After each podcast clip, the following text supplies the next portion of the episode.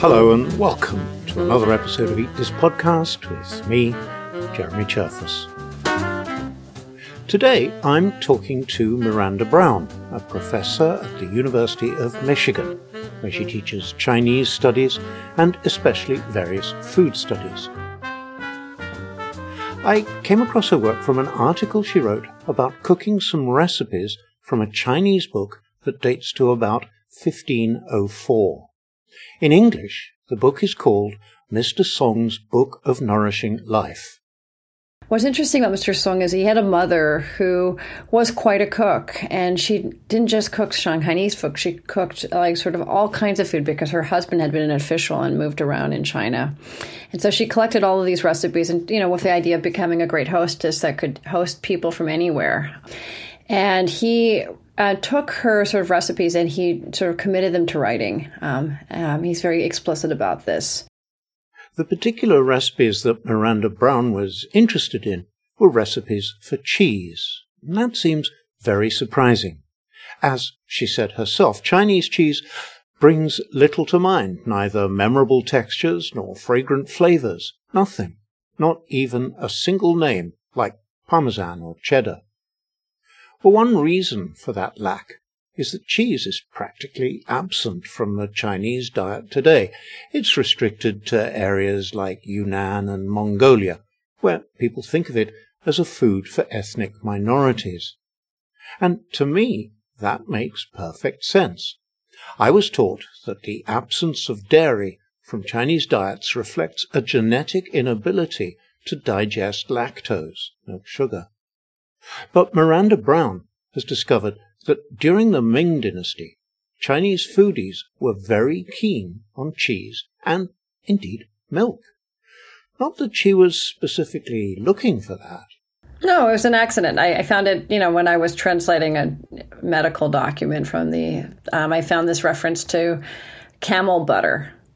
And I thought, can you make butter from camel milk? And more to the point, what is a dairy product doing, you know, in a Chinese recipe book or medical formula book. You know, I didn't think that they did dairy. And, you know, that was definitely the sort of thinking I had, you know, growing up. My, my mother used to refer to, um, you know, white Americans as butter eaters. And so I, you know, had drawn the conclusion that Chinese and probably by extension Asians didn't do dairy. So I think that's why I was very surprised to find, you know, a reference to camel milk. And so I, I, you know, just I was curious, and so I started doing a few sort of searches through. Many Chinese texts are digitized at this point, especially classical texts, and I started to like, you know, look through them, and I got a lot of hits. Um, and so as I, I, you know, I started looking through Chinese cookbooks, and I found many, many references to dairy products. So, how do you get from camel butter then to actually finding these these marvelous recipes for fresh cheeses that, that you found? Um, probably very systematically. Um, it sort of ha- all kind of happened around 2016. I was on maternity leave for a year, and the only thing I could do at that point was just go to the library and just sort of systematically r- move through thousands of years of Chinese cookbooks um, and, and, sort of medical pharmacopoeia. And eventually I got to the Ming Dynasty, whereas uh, this where I found this, you know, beautiful set of recipes for fresh cheeses. And so I, it was mostly, you know, a, a reconnaissance mission one of the nice things about just kind of working with sources is that you, you often find things that challenge your assumptions. You do say in the article you wrote, you say that this sort of use of dairy products, not just cheese, um, despite the received wisdom being the opposite of that, you say that it, it, it was kind of well known, but a, but a really well kept secret. What do you mean by that? Well, so there was a very famous article um, by Francois Sabban, who's a you know well known sort of Asian studies scholar in, in, France. She wrote a paper about um, dairy products um, in the 19, late 1980s in a French journal that was published in Japan. So the you know there was a handful of us who have been working around food issues like Gene Anderson, and so we knew about it, you know, from that angle. But you know, unless you read French, unless you were doing this kind of research, you probably weren't paying much attention, and you just even as a professional sort of China scholar, you probably would have assumed there wasn't dairy products. You know, I'm not the first person to have noticed that there was dairy. Um, I think that that you know has you know surfaced here and there in the scholarship. It's just that you know it hasn't really, I think, made the impact that it needed to in, in English. Tell me about the recipe book that you found, um, Mr. Song's recipe book. Okay, so this is one that, but there are others that have um, um, dairy products. Uh, so this is a book that dates to about 1504. It was later. Um, there were recipes that were added later in the 16th century by, I think, a great nephew of, of Mr. Song. Mr. Um, Song lived um, in what is today a suburb of Shanghai, um, uh, Songjiang, um, which is actually the site of an amazing quarry hotel and actually one of the largest mosques in South China. Uh, he was a descendant of the Song imperial family, um, which was eventually sort of kicked out of power by the Mongols. Um, and so his family had moved to the south. Um, probably in um, the 12th century after an, an invasion from the north. Um, they settled in Shanghai. They changed their names, and he um, really didn't do much with his life. His um, nephews became extremely famous poets. Uh, he mostly hung around, but what's interesting about Mr. Song is he had a mother who was quite a cook, and he uh, took her sort of recipes and he sort of committed them to writing. So this gives us a picture of what elite cooking looks like, not only in the southeast where he lived, but you know elsewhere in China. Um, but what's interesting about his recipes is that many of them actually are appear in other cookbooks from the same era and same area. So we, we know that you know that these were also in use, you know, around the same time and place. You you say that his mother was quite a cook. Do you mean that literally, or that she managed a household? I mean, what, I I don't have a sense for Mr. Song and his family's standing. Would they have had servants who did the cooking, or do you, do you think his mother actually did the cooking? Well, I, I think she had a lot of help. Um, I think what's happened is that she she was very interested in food, so she would when she traveled, she would get recipes. Um, I suspect she understood the process well enough to direct, probably participated in it. Um, I'm not sure she was literate, however, um, because you know she gave oral instruction and he was the one who wrote it down. So, you know, it's not clear also whether she was, you know, she probably was the main wife, but you know, it's it's clear that she she had an interest in this and was involved in the in the process. If she wasn't if she wasn't, you know, doing the cooking herself, she was one of the people that was, you know, I think intimately involved. And what about the cheeses? What what's the recipe? Well, I mean, there are t- two main cheeses. One is where you, um, it's like paneer or queso fresco. You uh, basically heat up the milk, probably cow or buffalo milk, um, heat it up, you know, to about 180 degrees, um, and then you add some kind of sour. It's not exactly vinegar, um, but it's a sort of a you similar, and then you use that to coagulate the milk and once it coagulates, of course, you strain it you press it into some kind of block or disc. Um, the other one is where you heat up the milk to make more or less the same kind of fresh cheese. You don't heat it up as hot. hot. I mean, you make you know maybe up to 110 degrees or so, and then drop in the vinegar. Um, once the cheese coagulates and is strained, you immerse it in in sort of scalding water and stretch it to make something similar to a mozzarella. Still, the kind of cheeses that you find in southwest China today in Yunnan. Um, and it's, similar to some of the cheeses that you find in uh, eastern parts of India um, as well. And it sounds as if you've actually tried to make it. Was it? Did you try? Was it easy? I, I, I tried it, absolutely. Um, the fresh cheese was simple enough to make. The stretched cheese was, however, more of a challenge. Um, I talk about this in a blog post that followed um, my article that appeared in Gastronomica called uh, Making Mr. Song's Cheeses. And this involves um, trying to make the stretch or mozzarella like cheese. And what I discovered is that you can't really do it with milk that's been pasteurized. Um, so um, I ended up having a trip to California, and I was asked to give a talk, and I agreed because I knew that California is one of two American states where raw milk is legal, and I really wanted to see if this recipe could work. So I went to the grocery store um, one night when I was in California. I went back to the place I was staying, and once my daughter was asleep, I made this cheese in about five minutes. Um, it was surprisingly easy, but the raw milk was the key. I wonder why that was. I mean, did, did any of your colleagues at Michigan, which I know has a big dairy department, did any were there any of them able to help you understand that? Oh, we don't have a dairy department actually. That's Michigan State. We are, you know, there are two Michigans. My mistake. We're working on.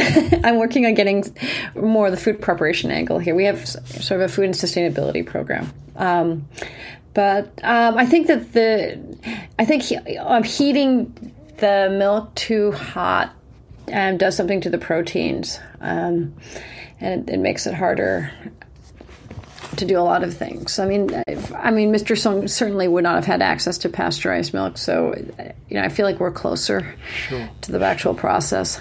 Yeah, and are these cheeses just then eaten as fresh cheese, or do they go into other recipes in Mr. Song's recipe book? Um, both. I mean, I think that, you know, one thing we know about the fresh cheeses is that they can be, you know, seasoned and then taken with beer, you know, or, or tea. Um, but often they're they're cooked, um, you know, similar to tofu, um, put into stew, sometimes made into desserts, um, deep fried even. Um, they don't melt, so you can deep fry them and sprinkle them with sugar. Um, so I, there's many many culinary applications of dairy products. And did, did you did you try any of those? I did try a few. I uh, did one recipe that involved um, steaming some mustard greens with thick pieces of cheese on top.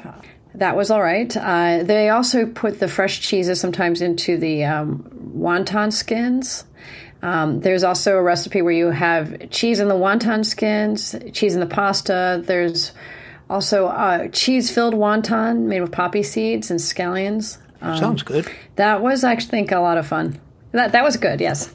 Let, us sort of take a step back because um, this whole idea that Chinese don't eat dairy, um, fal- false though it seems to be, is sort of based on the notion that a lot of people of, of Chinese origin are lactose intolerant, or at least that's how I learned it. Is is that still the, the kind of received wisdom?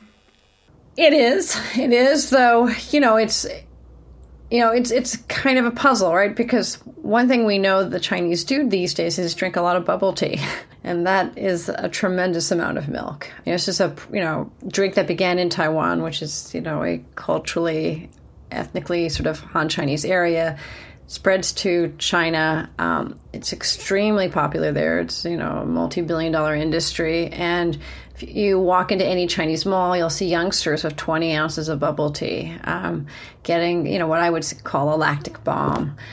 So it's been very hard to sort of square this idea that the Chinese are unable to digest uh, fresh milk with the reality of you know contemporary sort of dairy consumption. And also to explain the tr- tremendous growth of China's sort of dairy industry. I believe by now it's the world's largest market for milk.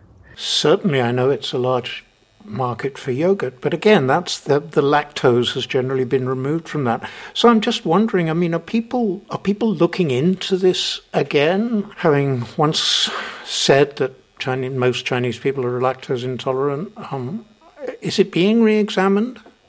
There's a couple of things that I've seen. I've seen a few articles done by um, Chinese based scientists looking at the question, you know, trying to understand how you know it's possible for fresh milk consumption to work you know in a country that's you know, purportedly lactose intolerant one theory that the chinese scientists have sort of promoted is the idea that there may be more than one gene that's you know controls your ability to digest fresh milk, and that we haven't found the allele yet or identified it or even been looking for it um, because we know that at this point there are several genes that you know basically allow people to digest fresh milk. Um, Another thing, and this is a project I'm doing with a Chicago anthropologist named Alice Yao, is looking at the history of this idea of lactose intolerance. Um, it's a really a very modern sort of medical concept that was developed in the 1960s by an American scientist um, who was working in a Baltimore correctional facility. Um, he came up with the idea that non-white people have trouble digesting milk, um,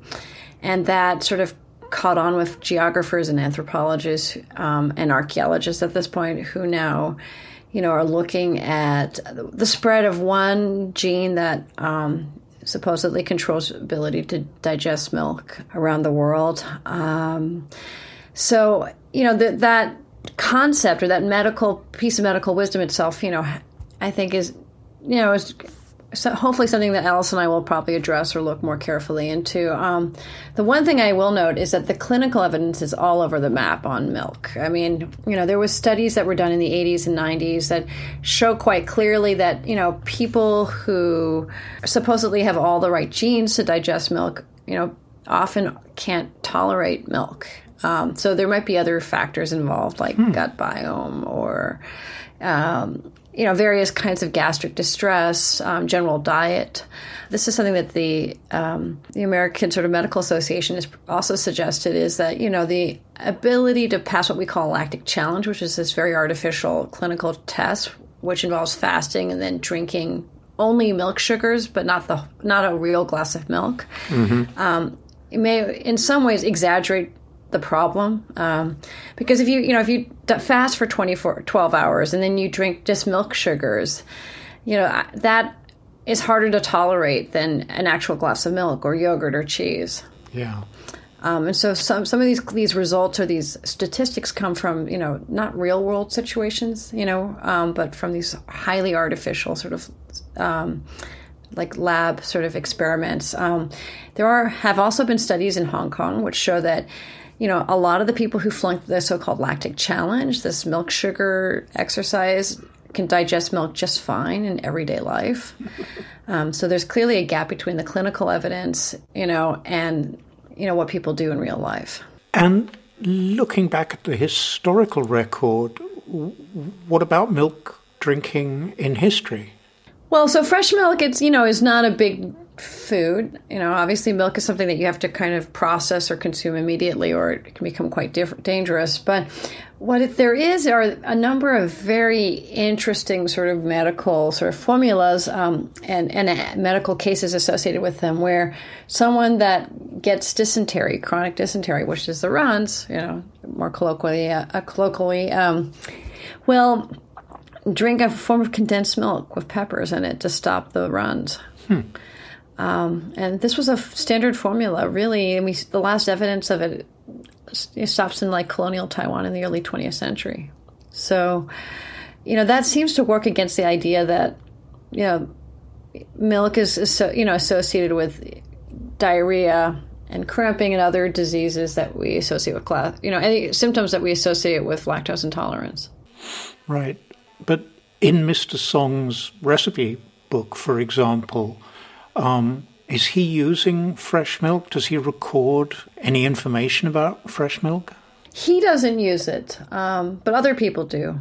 Um, and um, one place that we see it is in milk tea recipes.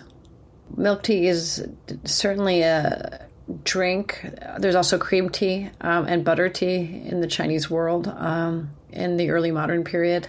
And I, you know, I've read recipes from the 18th century where you put fresh milk into tea, about a third of the, you know, a third of a cup or something, or a third of the the the, the, the container is milk, and, and then you put the tea in. Um, sometimes salt, sometimes sugar, depending on who, who it is. Um, so we know fresh milk is used. Going back to your own interests in history, um, you mentioned that your mother was Cantonese. Was that a factor in getting you interested in studying China? Um, at the time, I would have said no, but clearly it was a strong influence. Uh, you know, I, I, signed up for an early Chinese history class the first day of college, so I, I, assume you know that, that, having a background with you know Chinese relatives, trips to China probably played a role in at least putting that country on on my radar. And were you able to tell her about? Sorry, I don't, I don't, I don't know if your mother is still with you.